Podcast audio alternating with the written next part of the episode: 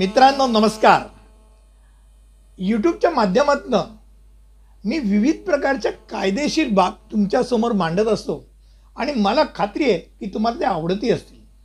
आज ज्या विषयावरती मी बोलणार आहे तो जसं काय होम पिच म्हणजे घरचीच गोष्ट तुम्हाला सांगणार आहे, ती म्हणजे नोटरी कसं करावं, दस्तऐवजाला नोटरी कसं करावं या संदर्भात तुम्हाला माहिती देणार. हा व्हिडिओ शेवटपर्यंत नक्की ऐका म्हणजे तुमचा दस्तऐवज नोटरी व्यवस्थित झालाय की नाही हे तुम्हाला कळेल. आता सर्वप्रथम दस्तऐवज म्हणजे डॉक्युमेंट. ज्या वेळेला तुम्हाला नोटरी करायचं असेल आधी पहिल्यांदा डॉक्युमेंट तयार करायला पाहिजे. आता जे डॉक्युमेंट कुठचं आहे हे पहिल्यांदा लक्षात घ्या. कदाचित ॲफिडेविट असतं म्हणजे प्रतिज्ञापत्र, इंडेमनिटी असतं हमीपत्र, पॉवर ऑफ अटर्नी असतं ज्याला मुख्यतारपत्र म्हणतात, या ॲग्रीमेंट असतं ज्या करार म्हणतात, विल असतं, इच्छापत्र आहे. असं विविध प्रकारचे दस्तऐवज असू शकतात आणि प्रत्येक दस्तऐवजाला इच्छापत्र सोडल्यास इच्छापत्राला मुद्रांक नाही, स्टॅम्प पेपर नाही, मात्र बाकीच्या प्रत्येक दस्तऐवजाकरता मुद्रांक आहे. महाराष्ट्राकरताचा मुद्रांक हा वेगळा आहे, बाकीच्या राज्यांचा वेगळा आहे. आपण महाराष्ट्रापुरतं नक्की बोलूया. प्रतिज्ञापत्र करायचं आहे म्हणजे ॲफिडेविट 100 रुपये लावा.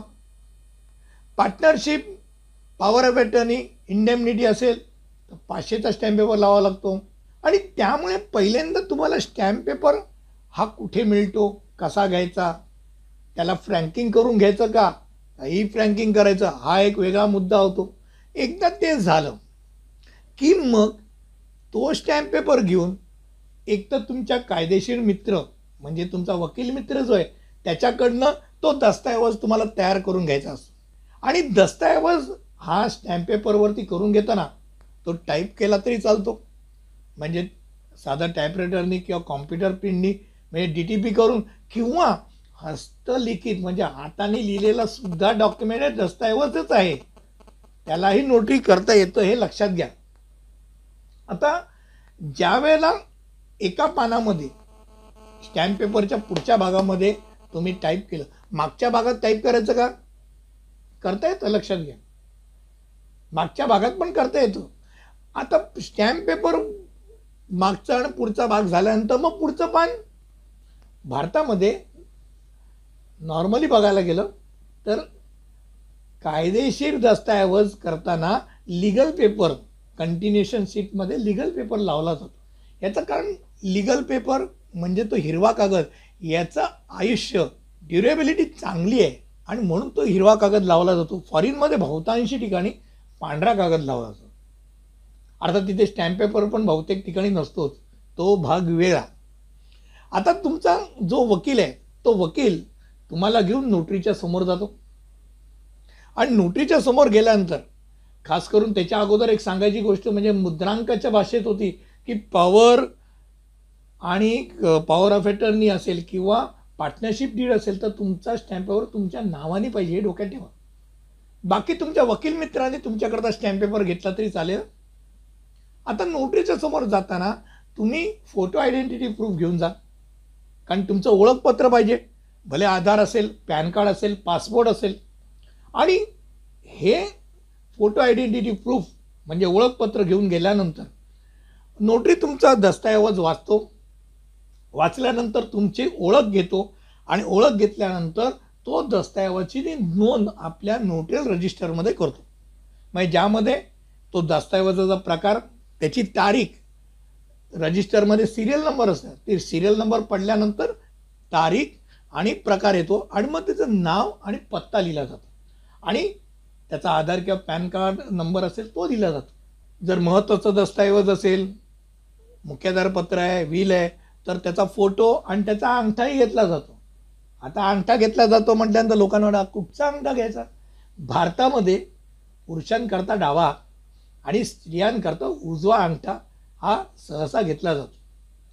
आता याच्या मागचं काय गणित आहे हे तुम्ही सहज विचारू नका, पण हे तुम्हाला गंमतशीर गणित नक्की सांगतो. बायका नेहमी राईट असतात म्हणून त्यांचा उजवा अंगठा, हे डोक्यात ठेवा. आणि मग एकदा ह्या अंगठा प्रकार झाला दस्तऐवजावरती आणि रजिस्टरवरती सही अंगठा आणि फोटो लावून झाले की त्यानंतर नोटरी त्याच्यावर नोटरीला तिकीट लावतो 25 रुपयाचं, त्याच्यावरती सील मारतो, त्याचा नोटरील लाल कलरचा सील जो असतो तो त्याच्यावरती चिटकवतो आणि स्टॅम्प मारल्यानंतर जर त्या पक्षकाराने त्याच्या समक्ष येऊन सही केली असेल तर बिफोर मी म्हणजे माझ्या समक्ष सही केली म्हणूनचा स्टॅम्प मारून सही करतो, त्याचा रजिस्टर नंबर टाकतो। जर ओरिजिनल कागद आहे मूळ दस्तऐवज त्याची एक झेरॉक्स कॉपी काढली असेल तर त्या झेरॉक्स कॉपीला मात्र तो ॲटेस्टेड म्हणून स्टॅम्प मारतो। बाकी सगळा सोपच का सारखाच, पण स्टॅम्प बिफोर मीने ॲटेस्टेड मी म्हणून स्टॅम्प मारतो। तर ॲटेस्टेड स्टॅम्प मारला असेल तर रजिस्टर नंबर पाहिजे तर तोही टाकता येतो, पण ॲटेस्टेड स्टॅम्प मिळतो। आणि त्यानंतर जर त्याला ट्रू कॉपी पाहिजे असेल, साधी ट्रू कॉपी करायची असेल तर त्याला नोटरील तिकीट लावायची गरज नसणार। ट्रू कॉपी म्हणजे गोल शिक्का मारतो आणि ट्रू कॉपीचा स्टॅम्प मारून नोटरी त्याला अधिकृत करून त्याला देऊ शकतो। नोटरी करताना तुम्हाला काय काय करावं लागतं हे सांगायचं होतं।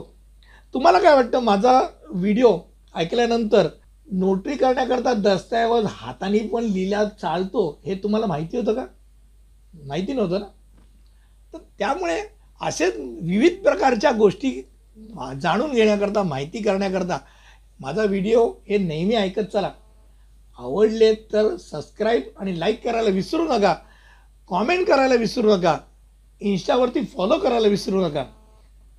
परत भेटूया अशाच वेगळ्या आणि माहितीपूर्ण व्हिडिओसहित। तिथपर्यंत जय श्रीराम।